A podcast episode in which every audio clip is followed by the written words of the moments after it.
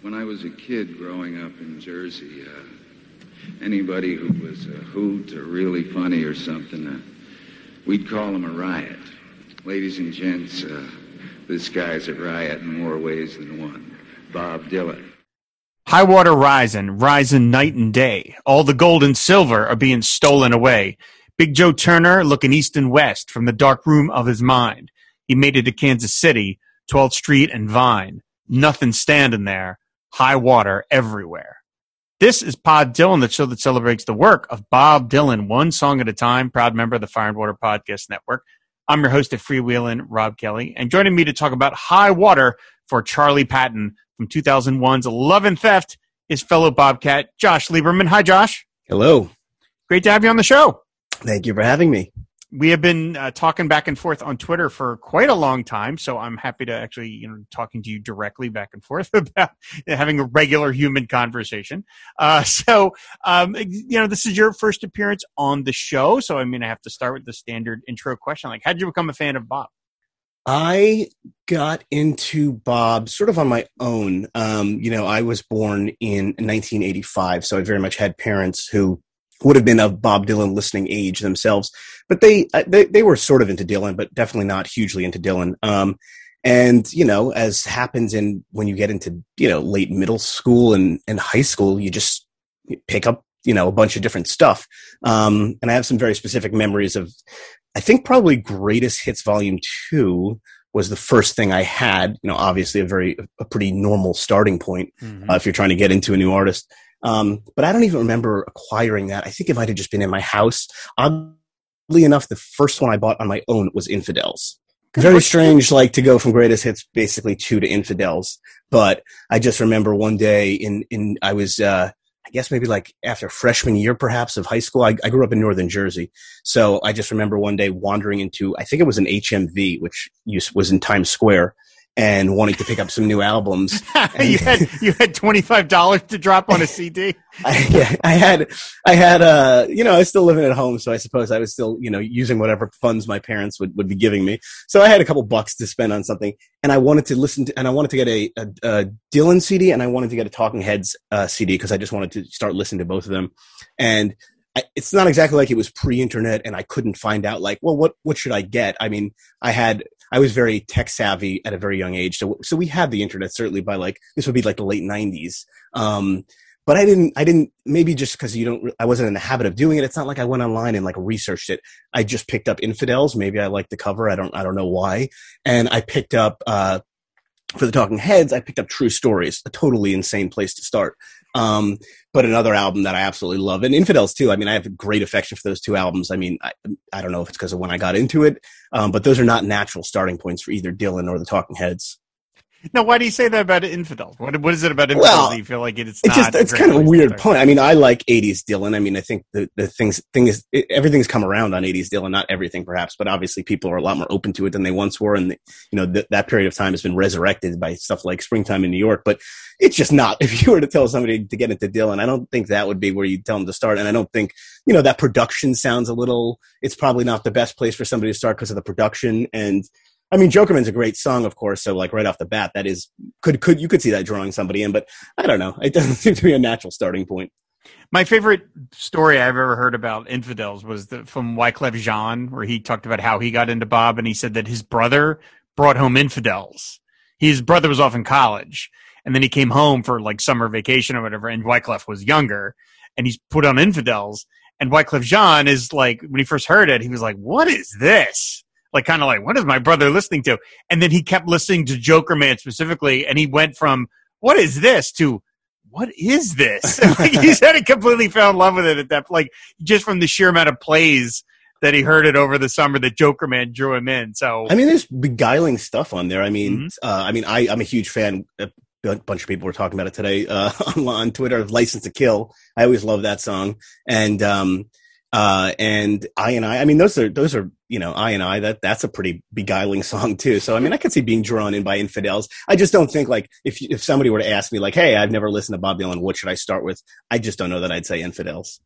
Well, that's true, but I mean, this. I'm so okay, so what year was this that you did this? This would have that been I would, that I purchased the CD. Yeah. It would have been um, probably like I would have been probably like 13 or 14. It would have been like 98, 99 perhaps. 98, 99. Okay, so you had Time Out of Mind had come out by that point. Well, bear in mind, and this is something we'll, we can talk about when we talk about Love and Theft. Like, yes, yes, um, in 97, Time Out of Mind had come out, but I wasn't really into Dylan yet. So I, by the time Love and Theft comes around in 2001, I'm firmly into Dylan. So it sort of felt like it was the first album that came, Dylan new album that came out like in my, you know, fandom. Right, right, right. That's always a big moment for any Dylan yeah. fan is when you finally get into it. What's the next album you get after that? That's always kind of a, a, a big moment because then it's, you're engaging with the work like everybody else. You know, it's I mean, fresh because it's new. It's not you're not dealing with historical reviews and time and you know whatever people thought about it since. Oh, absolutely. I mean, I don't think if I if it if I had gotten into Dylan a few years earlier and that was my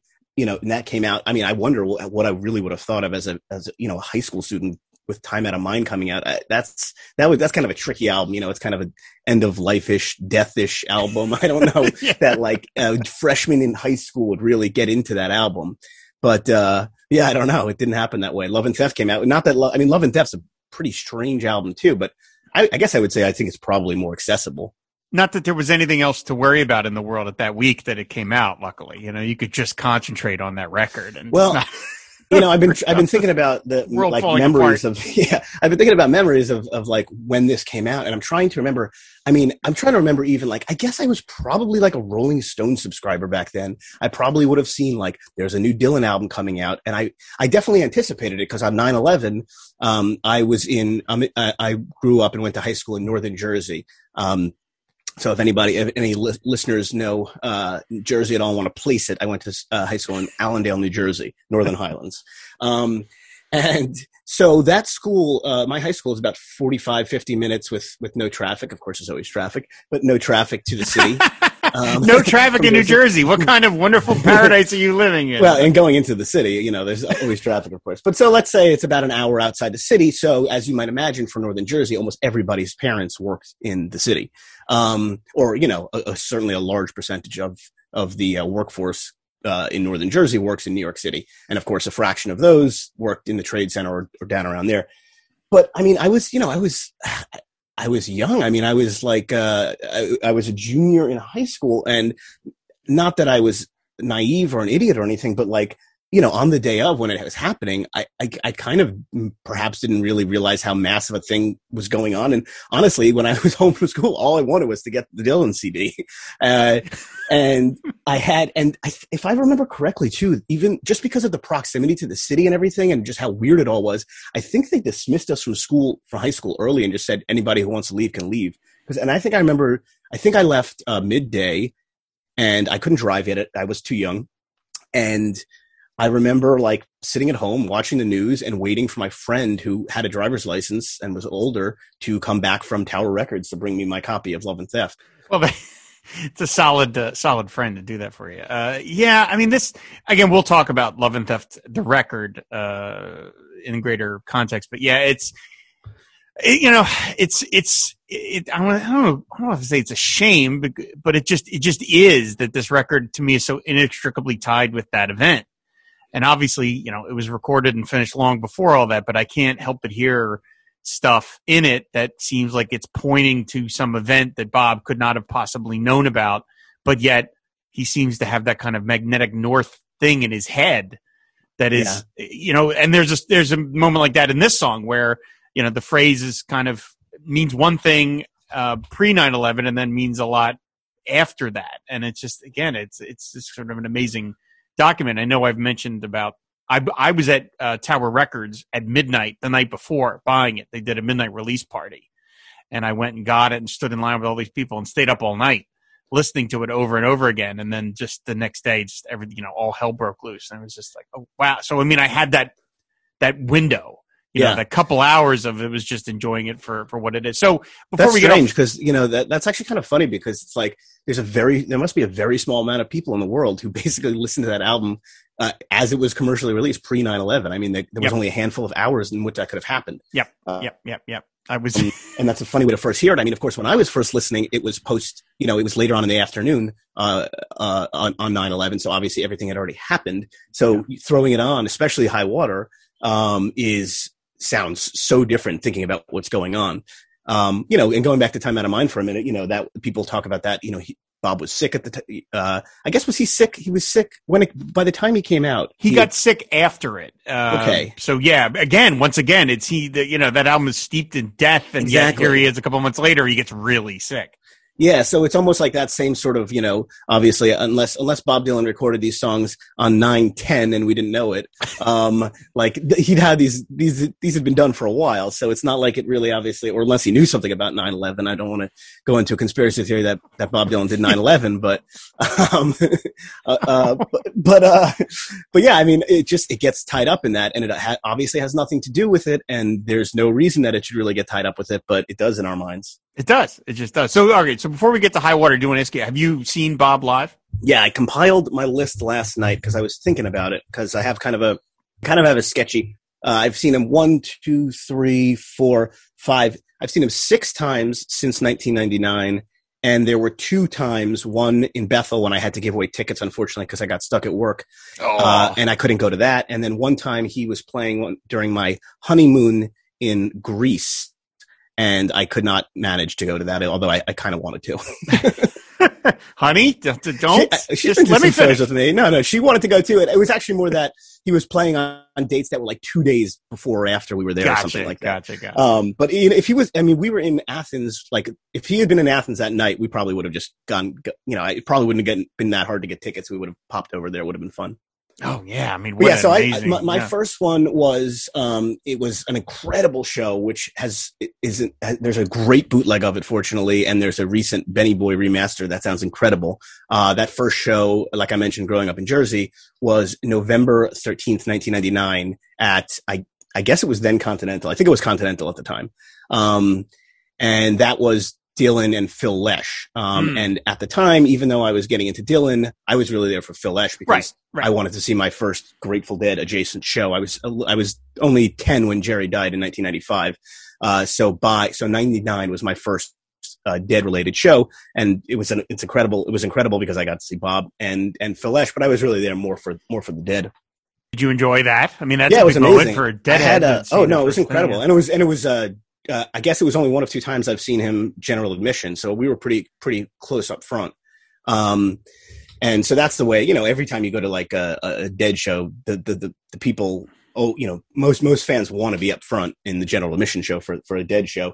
Um, but for whatever reason, we had these tickets, and I went with uh, two buddies of mine and my uncle, and um, we were way up front, and it was it was pretty incredible. And you know, the Dylan, they were both great performances. I've listened to both the Dylan set and the Lesh set since. Um, I don't even know if I have such strong memories of the Dylan, of actually appreciating the Dylan show in the moment. I remember enjoying it, but going back to listen to it, I mean, it's an unbelievable show. It has a uh, a song to Woody that is just stunning, Mm. and um, and actually, I, I I didn't remember this, but it has your favorite song on it, Oh no. Yep. "Born in Red Hook, Brooklyn." I'm glad my reputation precedes me. Yeah, he loves anything related to the dead. He seems to like pulling that out because, of course, yeah, he well, sang played it "Not Fade when, Away" when he also. tou- toured with them in the 80s.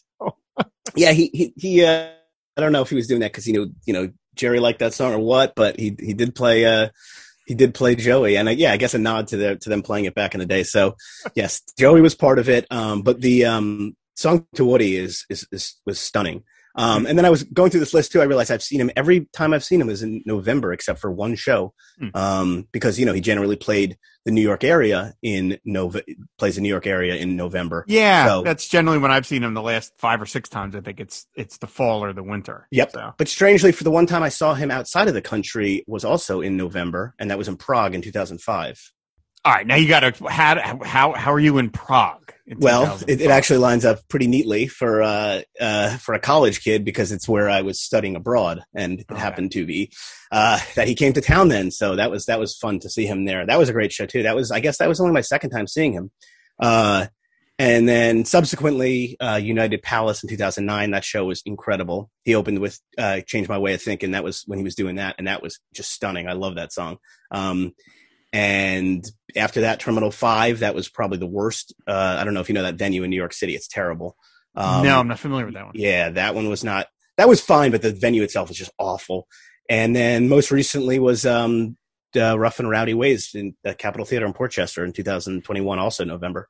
Right now, And just as a just as a comparison, how many shows have you seen of Dead and Company and the accompanying solo dead pe- dead member tours? I never really tallied it up. I mean, um, it's not an insane amount. I mean, I would say it's uh, you know it's a healthy number. I would, if I had to guess of all the various permutations, you know, between twenty and thirty. Okay, all right. So not not ludicrous. I mean, considering you know some people go on the road with them. Yeah, right, right, um, right, right, right. Yeah, so a manageable amount. I'm just sort of key. I was just curious to the to the scale of it, basically, versus the Dylan thing. So okay, um, so yeah, so high I mean, high water. Now, I saw something uh, on your Twitter feed a couple days ago, and this is very awkward, Josh. That I but I feel like the need to bring it up um, because apparently this was after we had booked this show, but before this recording, obviously. Um, you mentioned that you made a list at some point in your younger days of your least favorite songs on any Dylan album. I think I made that list in 2000. If I recall, I, actually, I'm, I'm positive I made that list in 2005 because in that same notebook was some, uh, like some addresses about people's phone numbers in Prague. So that would have been 2005. this, this is all becoming very mysterious. But uh, but but unfortunately, you put High Water on that list as your least favorite song from. So explain yourself, young man. What is that about? I don't know. I mean, that's what I found so perplexing. I mean, there's no songs I dislike on the album, but there are certainly ones that I would have thought I would have put on there. It's totally inexplicable to me, and you know that's why it's strange to to pull out an old notebook like that and be confronted with something like that. I mean, I don't even recognize a period in my life when I wouldn't have enjoyed that song. I mean, it's Mhm. it's it may be in my top five Dylan songs of all time now. oh Um, wow. I just don't know how that could have possibly come to be. um, I wish I I wish I recognize knew. that man. I really don't. I mean, it's it's like it's crazy to me because there's other songs on there, like I said, even currently, where it's like, I mean, I could probably throw, with the exception of like Mississippi, I could probably throw any other song in that slot and understand why I why I deem that my least favorite at that moment. But I mean, you know, there's just no way that that high water would have would have been there. I just don't know what happened. I love the idea of you confronting yourself with these. You know, like what? Why? Why I- would I? Why would It might take that? years of, of therapy or, or hypnosis or something to figure out unearth what happened there. Yeah, I know. We got to unlock uh, the secrets of High Maybe Well, was- maybe maybe we'll get to do that. I don't know. Show. Maybe maybe it was like relate, you know, because like we like we, we mentioned, it's the most 9/11y song. So maybe I had some trauma tied up in 9/11 with it or something. I don't know. Ah, maybe. Uh, so okay, uh, you know, high water. I mean, I, I, I quoted the initial lyrics, and then we get the second verse: the high water rising, the shacks are sliding down, folks lose their possessions, folks are leaving town. Bertha Mason shook it, broke it, and she hung it on a wall. Says you dance with whom they tell you to, or you don't dance at all. It's tough out there. High water everywhere, and. I, I love this song from the beginning. Uh, part of it is the tune. Larry Campbell's banjo, by the way, Mhm. is just absolutely wonderful. Oh yeah. I really love Dylan's kind of growly vocals. Um, I don't know if that's him doing the uh, kind of sound uh, yeah, you hear. sure. I never actually thought about. yeah, I don't know whether from. that's somebody else. It, on on the Wikipedia page, it says this is one of the few songs that he has a backup singer on, and I was like, "Is that okay? Is that? I mean, I don't know if that's accurate. Is that who that is? Is that a separate person doing the uh, kind of sound in the- in the background. So, I mean, in your mind, like, I, I've never been able to quite figure out what's going on in this song, but that's true of a lot of Dylan songs. But I enjoy it anyway, and I love it because it is just this sort of just bouillabaisse of characters from the last century of American history, specifically in a lot of ways music history, although Bertha Mason is from Jane Eyre Yeah. but just it's this mix of characters all just shoved together seemingly while we've got this person in a car kind of maybe dealing with these people maybe not i've never quite been able to figure out what the song is really about even for myself but yet i i love it anyway because it just has that wonderfully dark gothic ominous feel to it Yeah, I mean it's it's chock full of uh, of allusions to things, some of which I've you know to some extent tried to figure out a little bit. Um, uh, I talked to Scott Warmuth a little bit, and he's mentioned some things um, you know online, and he mentioned some things to me that things he found. Um, you know, because there's obviously very concrete names and places and things mentioned, so it's it's a pretty dense. Uh, I guess a dense bouillabaisse is how you put it. I think. well, you didn't say dense, but it's a dense bouillabaisse um, of characters and, and, situations and things. I mean, at the at the base level, it obviously. I mean, the right right in the title there, it's you know, it it, it harkens back to obviously Charley Patton's own song "High Water," um, mm-hmm. of which there's part one and part two. Right. Um, right. Which is, uh, I mean, the, obviously for like any recording from that that time, they're a little rough to listen to, but I mean, it's it's pretty great, and you can see why Dylan would be like totally into uh, Charley Patton's song "High Water Everywhere." Um, but you know, it, it, it, seems to deal obviously at the most basic level with the same flood that was going on, uh, the Great Flood. Uh, I guess it was 1927, right, Mississippi? Mm, yeah, um, yeah. That's obviously at the at the most at the most simplistic uh, level what's going on here. Um, but I mean, it just it just it just reaches back to like, and this is kind of one of my favorite Bobs, and I think a lot of favorite Bobs, just like this wild, like Old Testament angry Bob, mm-hmm. um, which this song is interesting too because it, this is 2001 High Water, and uh, it it it, pre, it presages in a little bit, I think, how angry and uh, you know and violent and bloody he gets in later albums. Um, to like you know something like Tempest, where it's like just insane with like uh, you know Tin Angel or Pay in Blood, up through um, stuff on Rough and Rowdy Ways that's just like blood drenched. Um, but this is one of the earlier, I, I guess, one of the um, earlier Jack Frost era examples of just sort of like him getting really kind of violent and scary and a little bit apocalyptic. Um, and uh, I think it was it was an Eric Lott uh, Eric Lott's book, or rather an essay that Eric Lott wrote in uh, what is it? The Dylan. I have it here. The Cambridge Companion to Bob Dylan. Um, he talks about he mentions, and I think he actually kind of makes a mistake here, um, but he mentions Bob doing an allusion to Night of the Hunter. You know the Charles Laughton film. Sure. Yes. Robert, he Robert said, Mitchum. Yeah. Yeah. He says that uh, he, he, mentions, and I think he's actually misquoting um, Greil Marcus talking about uh, about High Water, but he says that basically there's a, a Night of the Hunter illusion in this, which I don't think there actually is. But that's, but I think the point Greil was making, and which Eric Lott might have misinterpreted, was like that's a perfect analog for the just the dark weirdness of this. Something like Night of the Hunter and Robert Mitchum's character in that. Um, it's just somebody you generally don't want to be around. Yeah. Got the love and hate tattooed on his exactly. Uh, on his well, love and hate is not far from love and theft. Love right? and theft, right? Exactly. It, um, you need another finger, right, or uh, a head yeah. to count. yeah, that you know that's interesting. I I had not particularly read that. I would not have made that connection. But it's so funny that you say that because as I'm reading the words here on the on the website, the first image that I think of, I mean that that movie is steeped in incredible imagery. Uh, it's kind of remarkable to think that it's Charles Laughton's only film as director. I mean, yeah. He, but um, the, the, it's funny. The, a lot of the early part of that movie is Robert Mitchum in his open-topped car, kind of mm-hmm. driving from place to place, and he is this sort of dark figure uh, you know, looming into the lives of these people. And then, you know, you get, they, to me, there's some of that in this song is that the, the, again, the guy who's the I in this song, the I got a craven love for blazing speak out of it. whoever this figure is, he seems somewhat disconnected from the events around him. He's sort of, you know what? Right, I don't like, know. What's he doing? So what is he doing? Is he driving through the, the like the post uh diluvian like landscape here? Right. Right. Yeah. I mean, he's he stop. It's almost like he gets the line about "got a hopped up Mustang for jump into the wagon, love, throw your panties overboard." Mm-hmm. By the way, that line certainly jumped out at me when I heard it. Whoa, yeah. Bob! Uh, I can Bob write you poems, make a strong man lose his mind. I'm no pig without a wig. I hope you treat me. Kind. I always feel like that. Whoever this is is surveying this wreckage, this American carnage. Not to borrow a phrase from a horrible person. Yeah, please. But but but to bar, you know, to to go through all this and he's kind of just sailing through in his hopped up Mustang Ford. So when you say that, I can sort of picture Robert Mitchum talking like that, or at least his character jumping to the wagon, love, throw your panties overboard like that. Yeah. it kind of fits really well, actually. You know, I uh, I asked uh, because uh, I was going through basically every single line here, trying to figure out all these illusions, and I was doing what I guess I would what I imagine at the at at the most simplistic level Scott Warmuth probably does is just throwing phrases into Google books and seeing what pops up, right? Right. Um, so he's probably gone through every one of these lines, so I wasn't going to find anything he didn't find. Um, but uh, I did ask our good friend Harry Hugh uh, if he had any thoughts to that. You know, I said I'm I going. bet gonna, he did. I was gonna, yeah, yeah. I asked him one question. I got about 15 uh, hundred DMs back. Um, uh, with all He's with having like a slow day. with a lot, yeah, right, with with a ton of screenshots uh, from 15 different works.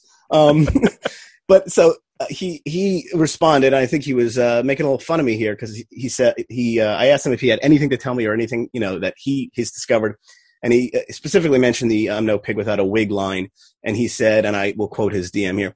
The verse where he's driving uh, and he tells the girl to throw her panties overboard because he ain't no pig callback to the 1990 music video for Unbelievable, where Dylan plays a chauffeur who drives around with a pig with a nose ring. That's so right. I Yeah. don't, I don't think Harry was being serious there, but um, I thought that was fairly amusing. And I actually had, did not know there was an Unbelievable music video, and I watched it, and it's indeed unbelievable. Directed by his son. oh, right, yeah, actually, Harry mentioned that. Yeah, Directed, starring Molly Ringwald of all people. Yeah. Uh, Well, I guess he had to throw Jesse some work. Maybe Jesse needed to get his director's card or whatever. Or was this after? Oh, this would have been way before How High, I guess. yeah, yeah, yeah, yeah, yeah, the first mention of How High on Pod, Dil- Pod Dylan. I hope. Hopefully not the last. Uh, yeah. Uh, oh boy, yeah. There's a whole lot there. Um, yeah, I I never would have again made the connection to, to unbelievable, but I could sort of see. It. I mean, the again, this is the the, the the you know the penchant that Bob has been having lately with these grabbing these lines from different things and just shoving them all together. I mean, it's funny that the you know the the parentheses, the for Charley Patton. There's only a handful of Dylan songs that have ever done that. Obviously, the "It's All Right, Ma," and um, "I Don't Believe You," and things like. that. But it's not. What do you make of that? What do you make of that specific reference? Because obviously, Bob, if he wanted to do that, he could do that for a lot of these songs. You know what I mean? Like he could have done that for "False Prophet." He could have done it for uh, uh, uh, "My Wife's Hometown," where he is sort of very heavily borrowing someone else's tune, but he doesn't. But here he here he specifically does to mention Charley Patton, even though yes, the title is a, a Charley Patton song, but it's there's no great connection there. Do you feel like he's is he having a little bit of fun and almost like he's purposely trying to throw people off the scent, or do you feel that that's you know getting a little too uh, you know like you know crazy corkboard you know uh, conspiracy theory kind of thing? I don't know. Um, I honestly, to be to be honest, I didn't give it too much thought. I mean, in the case of like, if you you mentioned false prophet, I don't think he wanted to necessarily show how much of a ripoff he was doing with that song by tipping his hand to uh, what's his name, Billy Emerson. Billy Is Emerson. that his name? Um, I mean, I guess in the most charitable interpretation here, I'd say that it's like he has such reverence for Charley Patton that he's just dedicating it to him. Um, Yes.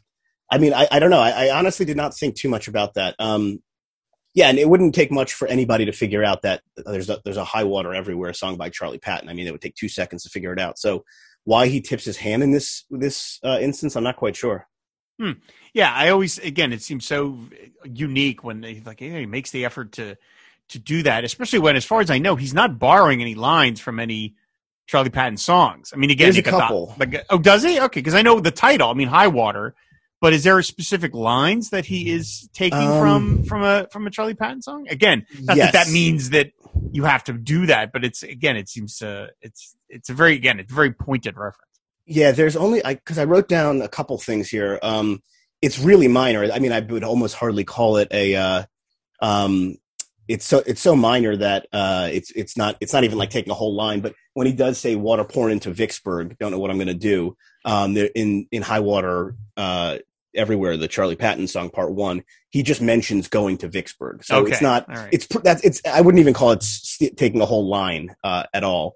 But I think I'm think that's the only place where he. Oh no, no. There's actually there's one more, uh, which is when Bertha Mason. That that whole Bertha Mason thing has that that whole stanza has a, a lot of stuff going on. But you know, obviously Bertha Mason is most likely that Jane Eyre reference. right. Um, but uh, broke it and hung it on the wall. Uh, there's another Charley Patton song called "Shake It and Break It," which says, uh, "Just shake it, you can break it, you can hang it on the wall." oh, okay, all right, So- there you go. Yeah, okay. It's there. You know why? Why he would choose in this case to to to you know, like I said, show his hand for Charley Patton? I'm I'm not quite sure.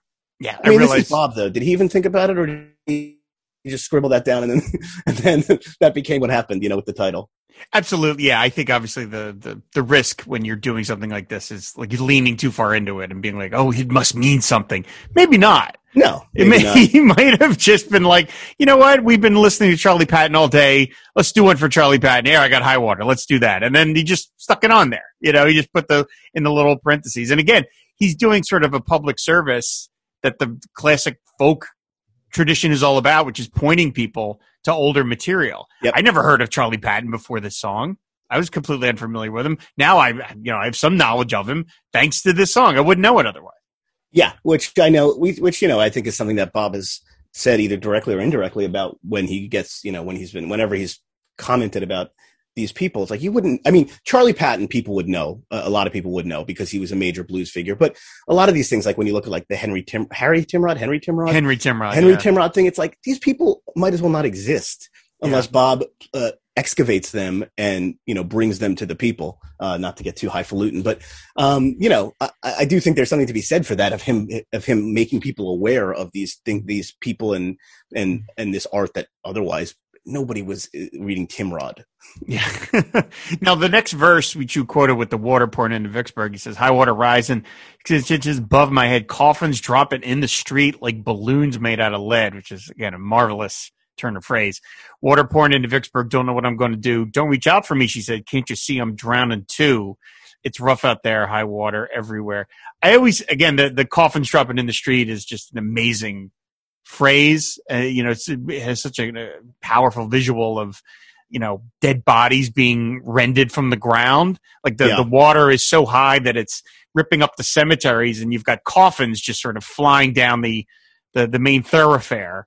Um, but I thought it was interesting with the, the "Don't reach out for me." She said, "Can't you see I'm drowning too?" In that, you know, the, in the previous verse when he's driving the the, the huffed up Mustang Ford, the the woman that he is instructing to throw her panties overboard. I again, it reads that bit reads to me as a sort of a casual sort of sexual encounter necessarily. Right. And then here she says, "Don't reach out to me, kid. You see, I'm drowning too." That's a kind of selfless act. Like this woman, he's potentially taking this woman out of her bad situation, but she's the one saying, "No, no, no, don't like leave me here." I, Yeah. you know, I find that really interesting. I sort of thought of like, um, it's just like she's too far gone. Like if somebody's Mhm. drowning and you go to save them and you don't have a flotation device, you're going to drown too. Mm. There, there's, there's, uh, there's. It's not that easy to save somebody drowning if you just like hop in and, and, and try to pull them out. So I sort of thought it, it was just sort of like this. It's helpless. Like you know, go on without me. Um, and actually, that line too is something that Scott Warmuth points out as something that was stolen from an, un, or not, I shouldn't say stolen, sorry, um, borrowed Well, from, theft, you know, love theft. lovingly thieved from a, uh, from an unusual source. Uh, Scott Warmuth points out the "Can't you see I'm drowning?" too. Um, is he points out it's from, or or at least he he you know seems to find a similarity to um, Henry Rollins book actually Um, which uh, the uh, I'm sure you've read uh, Henry Rollins' "Art to Choke Hearts and Pissing in the Gene Pool," oh, sure, yes, I'm intimately familiar. in which it. he says uh, the line is, uh, "I can see it in your eyes." I'm not going to read this whole thing, but I can see it in your eyes. Dot dot dot. You're weak and in need. You want something to hold, so you can have something to blame. Don't reach out to me. I'm drowning too. Hmm. So that seems pretty close. Um, again, with Bob, you never know, but that's good work, Scott. I think I think you might have nailed nailed it there. I again, we've talked about this in previous episodes. I just can't imagine what Bob's book collection must look like. Like, does he keep them all? Does he get rid of stuff? Does he trade stuff in? I mean, because just the amount of reading it seems like he must do is pretty overwhelming. You know, just the I sheer amount of got a lot references the he's bus, able to. you know. Yeah. Oh, I guess so. He's got a lot of downtime. and yeah. in motels, and he's obviously not. You know, I don't think he's out on the road partying with people or even visiting with with with people that he knows that are in that town. I think he's probably going back to the motel and probably smoking a cigarette and reading the Encyclopedia of Desks, like he does. Uh, he he he lifted one line from from Chronicles from the Encyclopedia of Desks. So, um, you know, he he uses strange sources. He probably found that in a uh, in like the the lobby of a motel or of a hotel or something he was staying in. You know, they always have like a terrible library with random books. yeah. Maybe he was like in a uh, in a bed and breakfast in some weird town he was playing. he probably picked up the Encyclopedia of Desks and decided that he would wanted to take a line from that and put it in Chronicles. It makes me think like, does he have like a Kindle? You know what I mean? Like he said, probably not. I But put out course- the call. I put out the call on, on Twitter to, uh, that I'll give a you know a thousand pounds or whatever I said. I said some made up figure to anybody who can show me a picture of Bob Dylan using a computer because I would like to see that. Um, That would be I pretty just, amazing. I just don't think I don't see him tip tapping away on uh, on a computer. I think he I- probably reads paper books. Probably. I mean, I do too. I mean, it's just, but it's just, uh, just for the sheer amount that he takes in. Uh, you you start to think, well, you know, you can only carry so many books. I mean, you got a tour bus. I guess you can carry as many books as you want, but it would just seem daunting to have all these giant volumes of, you know, Roman thought and all sorts of stuff. And then he's got Henry Rollins and the Encyclopedia of Desks and things like that. Um, the, well, Encyclopedia of Deaths, uh, I believe, was a coffee table sized book. So I guess that's in you know in Malibu in his in his in his pad in Malibu. I guess I don't know if he takes so. that one on the road with him. Oh God! So the next verse he says, "Well, George Lewis told the Englishman, the Italian, and the Jew, which is great. Sounds like a uh, beginning of a joke. Yeah, Uh, which of course this this album is full of dad jokes kind Oh, of yeah. thing. So I mean, it sort of fits. Don't open your don't open up your mind, boys, to every conceivable point of view. They got Charles Darwin trapped there, trapped out there on Highway Five. Judge says to the high sheriff, "I want him dead or alive. Either one, I don't care." High water everywhere, but I love the way he sings. Either one, I don't care. Just Oh, kind of yeah, this sort of offhand great kind of Bob thing. phrasing. Now, there's so much packed into this. Um, first of all, you know, there are lines in Love and Theft, which we kind of talked about at the top of the show, that feel like they are written post 9 11 when we know they couldn't have been. Because, you know, now dead, of, dead or alive, that's a phrase in the culture. It's been in the culture for hundreds of years Yeah. at this point. At the same time, you know, uh, when the, the phrase "I want him dead or alive" became new and had new parlance about a year and a half later after George Yeah. Bush used that on Osama bin Laden. He literally said, "I want him dead or alive," you know. And I thought, wow, there it is again. Bob's got this weird wire in his head that is able to just grab things that seem like they're floating out there in the ether, and then he brings them down and puts them in a song. And then a year later, you're like, dang, there it is again. Like, how, Jesus, how does he do that? I don't know. And this is this this I I barely could find anything that I could compare this to or or see you know uh, that Bob had sourced this one from. I mean George Lewis uh, spelled differently is uh was a philosopher. Lewis L E W E S was a philosopher and and the partner of of the writer George Eliot. Um, I don't know uh, enough to know about whether if that's really the George Lewis being referred to.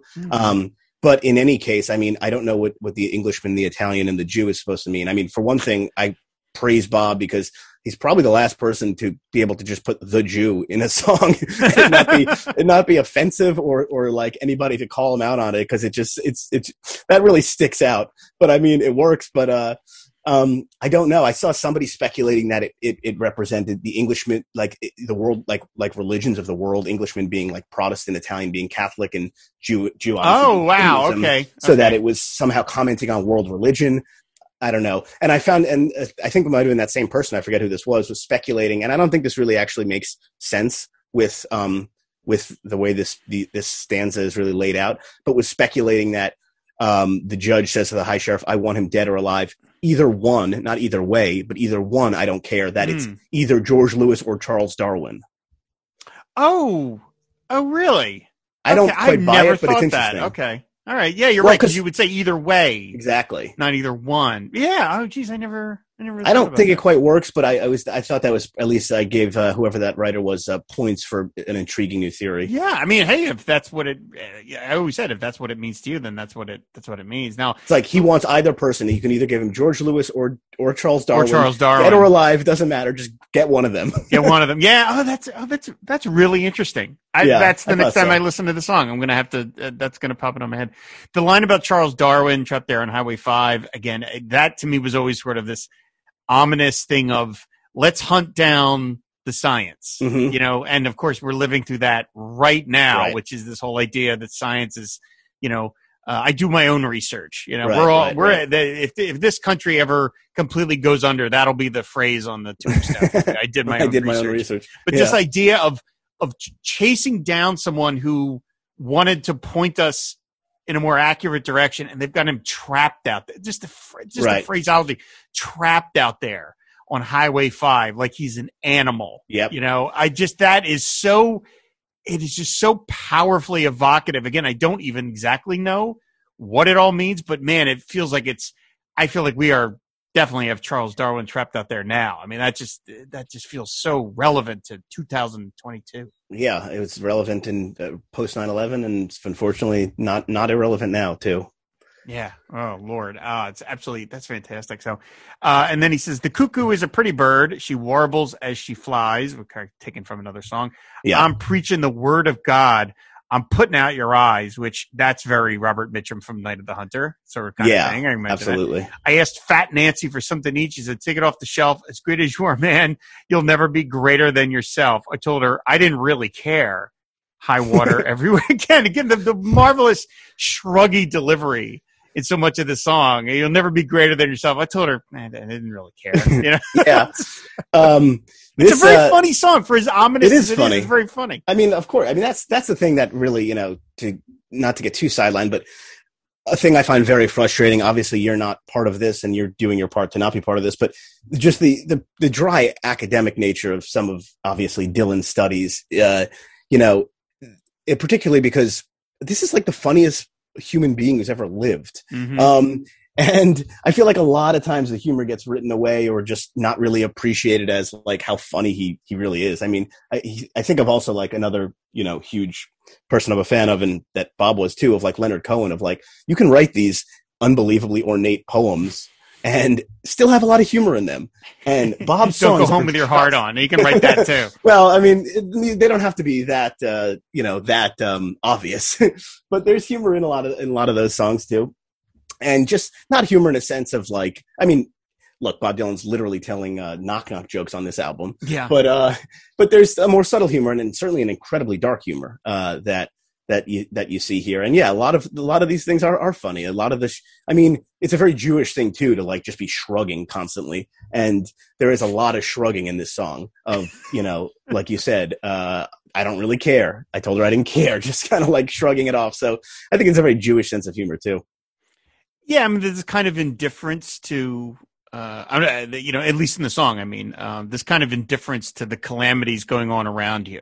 Yeah, You know, like so if it happens, it happens. Kind of. You Eh. can imagine somebody saying that in a, with a, a Yiddish inflected voice. right yeah just this kind of like ah, i don't i told her i didn't really care you know and i just and it goes i love as great as you are man you'll never be greater than yourself and uh, you know i i try not to it's hard with some of the songs because you can't you can't remove it from the context of that it's bob dylan this legendary figure Mhm. singing these things but to me that that always feels like a very specific line about being Bob Dylan. If somebody's saying, "As great as you are, man, you'll never be greater than yourself," like this kind of weird. It, it- Right. You know, the line on you know on paper, you kind of read it and you go, "Well, what does that even mean?" It just sounds like almost nothing. It's kind of like, uh, you know, su- there ain't no success like failure, but failure is no success at all. You're just like, yeah, that's just gibberish masquerading as something profound. But the more you read into it, you're like, well, no, wait, hold on. It's, you know, you'll never Or- be greater than yourself. Well, okay, I, I, I think I understand what that is. or um, you know, you can always come back, but you can't come back all the way. Mhm. Uh, it kind of rhymes with that uh, yes. uh, on this album. So, uh, sim- kind of a similar sentiment. Um, but uh, there's actually that line. and I, I talked about this a little bit on on Twitter the other day. I have the official, you know, I have that huge, you know, coffee table book, uh, the Dylan one that they came out with in like 2012 that has all his lyrics up until then and was like $200 and was I- like, ma- it's a massive, massive book. I, yeah, I did not have that one. Yeah. yeah i mean i i i'm glad i got it at the time because it goes for a lot more now on on ebay and stuff but you know that's kind of the most i, I consider to be the most official setting down of his lyrics um, because we all know his website is insane um, but uh the way it's laid out here it, it's laid out as it is i think most places as great as you are a man you'll never be greater than yourself oh, which is, really? not, which is not what he sings ever i don't think he always says Yeah. as great as you are comma man, Man, comma yeah. you'll never be greater than yourself. And I don't know exactly what that changes, but it's it's it is you know another one of those things where the lyrics as written are not ever what he sings. I mean, what as great as you are a man, you'll never be greater than yourself. I don't really know how that differs too much. yeah. And yet somebody made the effort to do it. like you, you, I guess in this sense it would be as great as you are a man, you'll never be greater than yourself. Like man can never be greater than man, I guess, which is slightly different than saying as great as you are, man. yeah. but I'm yeah. not sure that there's an important distinction to be made there. Although earlier in this, uh, I will say that um, Clinton Heylin, I was reading his uh, still on the road, and the cuckoo is a pretty bird. He throws in an an insane criticism of Dylan because you know he can't leave well enough alone. Mm. Um, the cuckoo. This is Clinton saying he's uh, saying uh, the cuckoo is a pretty bird. She warbles as she flies. Comes from uh, comes from one he sang when he was just twenty one. The cuckoo is a pretty bird. right. Actually, and then in parentheses he says, "Actually, this is one line that smacks of having to find a rhyme, proving that even on this fine song, he was sometimes knocking vainly at inspiration's door." I mean, it's Okay. absolute bullshit. yeah. uh, okay. Yeah. I mean, he, he actually opens this. This is this this thing on high water. He opens it just throwing in a random insult to Greil Marcus, which is great too. Which is he says uh, in verse one, a name check for Big Joe Turner sets him off, suggesting he's talking about Dylan here, suggesting he was looking to cover more of that weird old. Uh, he said he renders it old weird old America in five minutes than Greil Marcus managed in the whole of Invisible Republic. Like I don't know why you're taking a swipe at Greil Marcus here he's well. Okay. because He's he's, a, he's a crotch, crotchety guy. Yeah. Um, and so the song uh, wraps up with "I'm getting up in the morning. I believe I'll dust my broom." Of course, as yet another reference from the Robert Johnson's uh, Yeah. "Dust My broom" song. Keeping away from the women. I'm giving them a lots of room. So okay, this guy has changed his tune. He was trying to pick women up and throw them in his car. And now he's keeping away from the women. I'm giving him lots of room. Thunder rolling over Clarksdale. Everything is looking blue. I just can't be happy, love, unless you're happy too. It's bad out there. High water everywhere. Now, everything is looking blue.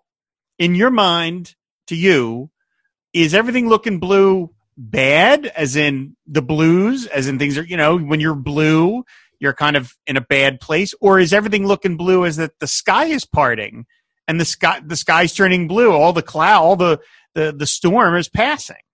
Yeah, I guess you could see it either way. I mean, I I did not do not find any hope in this song, so I I didn't take it as the Probably not the you know, latter, yeah. The sky is getting blue. I mean, Clarksdale, you know, obviously the blues. Um, Clarksdale and blue and blues there. I, I yeah, I just I I don't. I mean, if if it was if it was that interpretation that you know it's it's getting better, well, it, it ends saying him saying it's bad out there. So bad out there.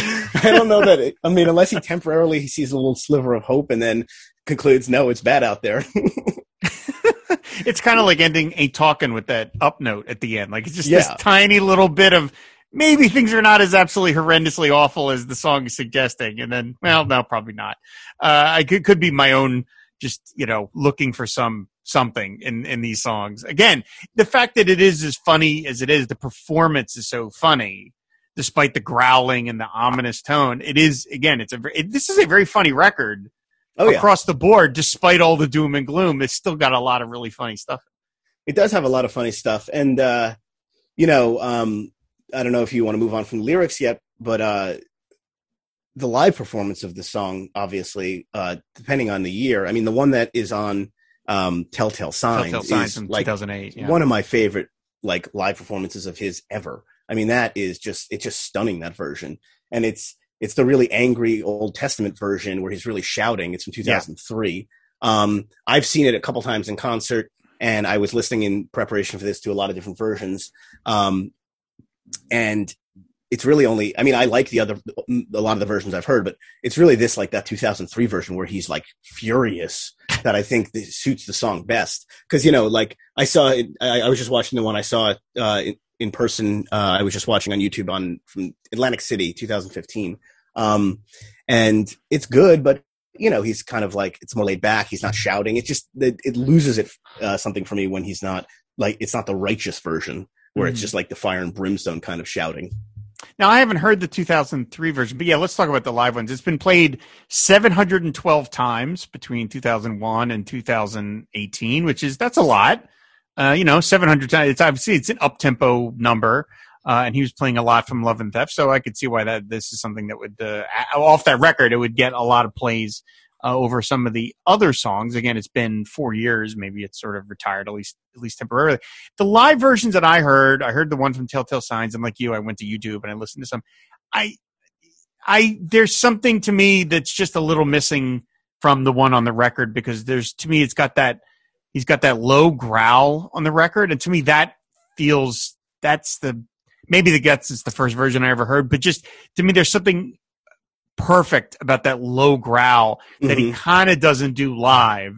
Uh, at least the ones I heard, he's kind of rushing, like he's bending the lines to like where he does the thing where he rushes the words in the first Yeah. half to kind of stretch out the second half, or vice versa. And I, I just prefer the the the driving force of the the uh, the, the album take. Now this I have not heard. Like I, there, I don't know if there are other takes of it. They've No, well, actually, that's an interesting point. thing too uh, that I read about in um, you know uh, in that Clinton Heylin um, still on the road book is uh, this was the only uh, take of it. Um, at, at Hmm. least how how how Clinton dopes it out. He thinks that this, they did one take of it and uh, in the studio, and that there may have been there's there's there was apparently like a DAT tape. Uh, I don't know where or how you know I don't know he, that guy has a lot of access, but um, to to art to Dylan stuff. So apparently there's some DAT tape that says high water and then in parentheses um, old lyrics. And uh, but the the the Clinton's uh, theory uh, was that there's just there's a, that they they recorded the one version that we all know essentially and there was a second they, they did like another uh, he dylan actually re-recorded some of the vocals and they sort of punched that into different parts because to clean some stuff up. But he, he essentially thinks that there's just the, the one take we hear is the one take they did There is a little bit of detail about this from uh, it's on the Wikipedia page from engineer Chris Shaw, Chris Chris Shaw, uh, where he says this uh, Love and Theft was recorded entirely using analog equipment before Dylan switched to Pro Tools for modern times, which is just funny. Just thinking Bob Dylan, you know, opening Pro Tools, you know, yeah sitting there. just sitting there right? Um, but uh, uh, what's my register? What's my uh, what's my register key? Uh, which resulted in the original master tapes being chopped up when Dylan decided he wanted to rearrange a song's verses during the mixing process. As Shaw explained in Uncut, there's a lot of editing done on Love and Theft, like on High Water, for example. The verse order of that was changed quite a few times, literally hacking the tape up.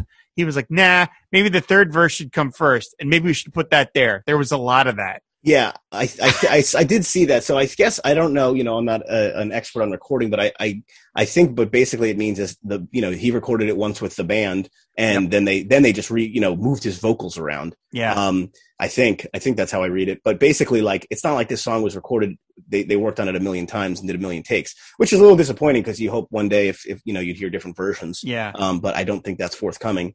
Um, but it's obviously a song he has a lot of love for. It's always you can never really tell with him what he likes or doesn't like because I don't think just because he doesn't play a song that necessarily means he doesn't like it. But I would have to imagine when he does play a song 700 times, it means he at least has some affection for it. Yeah. I don't think he's trotting stuff out that he hates every night.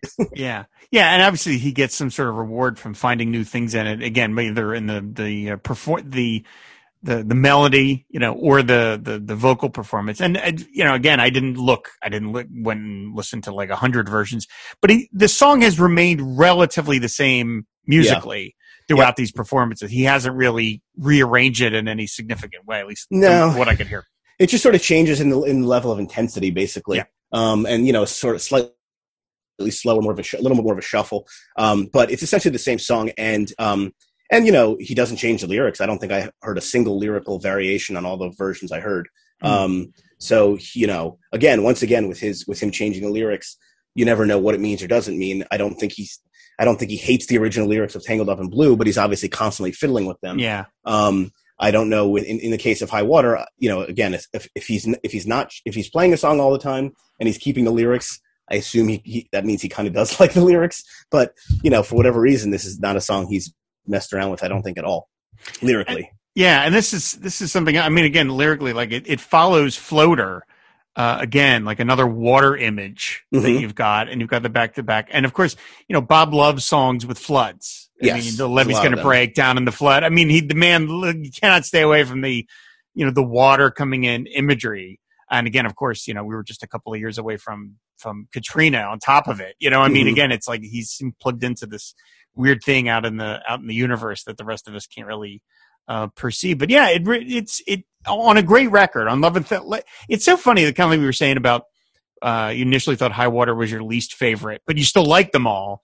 It's like when I think of Dylan's 21st century records, I rank of the five that we've got of the at least the original studio Mhm. song, you know, records, not counting the cover rec- covers records. This is my fourth favorite out of five. But I still, I still, but yeah, but I still love this album. Like I love every song on it, and I love this album. It's just he's put out other ones that I like a little more. what if and you it's throw like- Christmas in the Heart in the mix? Well, uh, you can't. Yeah, I don't. That's not a fair comparison. But but I mean, you know what I mean? It's like I would put the. But I still love this record. Right. I listen to it uh, all the way through, all the time. But it's simply because he's created modern times and rough and rowdy ways Yeah. and Tempest that I'm like, well, those okay, those are so great. Like you know what I mean? It's it's kind of like trying to. I would imagine like trying to like name your favorite child or something. It's impossible. Does he It's- is is is to, Together Through Life would be five for you? Yes, that would, I would imagine again. And I still like that And record as I think well. you know? yeah. Yeah, yeah. Uh, I mean, just, is one Rough and Rowdy Ways for you? Uh, I still okay. If we're gonna do it, if I have to measure them, I mean, I'm the dummy who brought it up. Yeah, uh, I would, do it, but you I would, it. I would do Modern Times, Rough and Rowdy Ways, Tempest, Love and Theft, Together Through Life. That's the order I would do it. I, I think Modern Times is deserves to be mentioned in like the five greatest records he's ever made. I'd probably Uh, have Tempest as my four and Together Through Life as my five. I mean, I have a little. I mean, I love Tempest, but it's it's a little rough to listen to Mhm. with that voice. Um, but uh, More water imagery, by the way, on that. yeah, that there you go. And then uh, with you know even Together Through Life at five. I mean, I love that album too. Yeah. And of course, it has the Robert Hunter connection, which I appreciate. Mhm. Um, oh, sure, sure, sure, right. But uh, yeah, I mean, they're all good records. you know, the, you could say one thing about the man; he he still makes good records. Absolutely. So, okay, that's actually a. Uh, I didn't didn't intend this, but because you are so uh, such a big fan of the Dead, I I, I want to ask this question because I'm sort of curious. Uh, obviously, Robert Hunter, you know, great Grateful Dead lyricist. Do you have a just a general feeling about the songs that he has co-written, Bob has co-written with Robert Hunter, versus the songs he co-wrote, say, with Jerry? Do you feel? Do you notice a? Have you noticed a difference? Do you feel like there is some sort of qualitative difference between the the material they produce together, or do you feel like no, it's you know what I mean? Like, are there Rob, are there Dylan songs that you love that are co-written by Robert Hunter, or do you feel like Hunter's kind of best work was with the Grateful Dead? You know what I mean? Like, do you have a in No. your mind? I think I, I there the songs he wrote with the Dead, the lyr- lyrically, if we're just going to look at lyrics, are are astounding. Mhm. Um, I don't think mo- I don't think most of the songs he wrote with Dylan are, are astounding. Um, I do think I mean I like a lot of them a great deal, and I think may, I don't know if it's Dylan's overpowering nature or something, but Mm. um, you know if you t- if you didn't tell me they were written by Robert Hunter, I'm not even sure I'd know I'd realize that most of them were. Um, I, I'm not sure so sure. I haven't done like a, a real too much of a thought about this, but I don't know that that it's like such a strong Hunter influence on the Dylan lyrics that it would be very obvious that it that they were Hunter lyrics. Um, with the case of uh, you know him writing for Garcia, um, I mean those songs could only be written by Robert Hunter. There's Mhm. just all kinds of tells and Gotcha. Okay, right. and- That's kind of what I was. Yeah. of, yeah. All right. but I mean, I, I, I like I like the Hunter Dylan songs. Um, I don't actually know that much about the collaboration or how it worked. Um, now, um, now that I'm thinking about it, like, did those two sit in a room and write, you know, lyrics together? Um, Yeah, I mean, it seems like he does all sorts of different things. Some people he writes back and forth. You know, he writes, scribbles some notes and mails it off, and then it comes back and back and forth. The other people, he literally sat in a room with them. So I guess it all. It all I do like depends. There you go. Yeah. Okay. So That's a that's a, like a good rocker live. I mean, Yeah. that's you know, he got a lot of fun use one. out of that one. Absolutely. So He Well- certainly did. Yeah. Um, so I mean, High Water again. It's just an absolutely terrific song. Uh, it's just, uh, like you were saying, like you wouldn't say Infidels is a record you would give to somebody to get them into Dylan. Love and Theft, I would. I think Love and Theft is kind of a great. If you want to, if you were saying, Yeah, like, you know, give me, give me a couple of records introduced Bob to Love and Theft would be on to me on that list. I, I would think so. I mean, Mississippi, of course, is such a great start and such an accessible song, and a you know, I don't know how anybody couldn't love that song. Um, you know, so that that alone is worth the price of admission. Um, but I mean, in a song like Hard Water too, I mean, it's like you know, it's it's it rocks. It's it's got some crazy uh, intricate lyrics, and there's a lot to latch onto. But it's not, but it's accessible, and it's something that I think you know most people would enjoy. So yeah, I think Love and Theft's a decent starting point too. Absolutely. So, okay, uh, before we sign off here, Josh, I do have to ask you uh, again the standard exit question. If there is any Dylan album that you could sit in on the sessions for, uh, what would that be? I forgot to actually give this thought, believe it or not. Given all the t- times I've listened to Pod Dylan and that you asked this question, I actually haven't thought too much about it. Um, I mean, I guess good as I've been to you, right? I mean, don't you want to just sit in Bob Dylan's garage and hang out with him? That's Just you and him. That would be. That's an interesting way of looking at it. Nobody's ever selected that, but yeah, that would be very intimate because yeah, just I mean, you, him, and you Debbie Gold, I guess. and and and uh, what's his name, Micajah Ryan, the yeah, engineer yep. guy. So just the three of the three or four of us hanging out in Bob's Malibu garage, um, looking through his coffee table books and reading the Encyclopedia of Desks during downtime. It sounds that sounds like a pretty good hang to me. My second answer would be like none. I don't want to, uh, you know, puncture the uh, the myth of that this is uh, just some real dude and you know just keep him as an artist. But I, I would probably, given my choice, uh, actually want to meet him and you know we, we could hang out. And uh, I think I, I've always thought he's like he kind of reminds me of like a great uncle or a, or a Jewish grandfather of mine. Like I think like one on one, he's a fun guy to hang out with. I think if if you can get the the real him to, he's he'd be obviously joking around a lot. I think, and I think he'd actually be a pretty easy guy to hang out with. Uh, call me crazy, but I actually think I'd have a decent grandfatherly Semitic connection to him. Interesting. Okay. Yeah. I mean, you would have that connection that a lot of other people would not. So that would I would be- I would think so. I I know people like him. I know uh I know a lot of old Jewish men in my family. It's it seems he seems like just to me when when you see him w- when he does let his guard down a little bit, I see a lot of that come through. I, I mean, honestly, I think one of the most revealing clips of him is the Pawn Stars clip. Like that, folks. Like that ridiculous reality show of him just like being like, "Oh, hey, Chumlee," like I think that's what he would be like. He'd be kind of chatty and you know goofing around and smiling, and I think uh, that's a that's a figure I recognize uh, familially. Okay, interesting. All right, that's great. that's terrific. Well, Josh, uh, thank you so much for doing the show, man. I really appreciate it. Why don't you tell people where they can find you out on the internet? Um, it's really just um, Twitter, obviously, which is how we met. Uh, at Mhm. Dead Sound app. Um, I, you know, it's a lot of Grateful Dead talk, um, but it's probably almost as much Bob Dylan talk at this point. So, um, again, at Dead Sound app, and uh, you know, uh, it's it's it's a pretty even mix at this point, probably of Dylan uh, and Dead. Not Dylan and the Dead, but Dylan versus Dead. Gotcha, gotcha. All right. Well, again, thank you so much for coming on the show, man. It's great talking to you. Thank you, Rob. All right. So, of course, everybody you can find back episodes of the show on our website, fireandwaterpodcast.com. You can subscribe to the show on any podcatcher of your choice. And if you want to support the Fire and Water Podcast Network, just go to patreon.com slash FW podcast, like these fine folks did.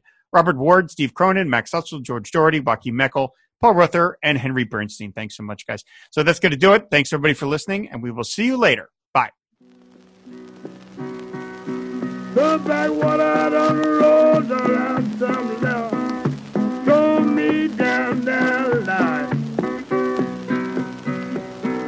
Backwater don't roll that down the road. Charlie down that line. And I tell that water, water, don't jump through this town.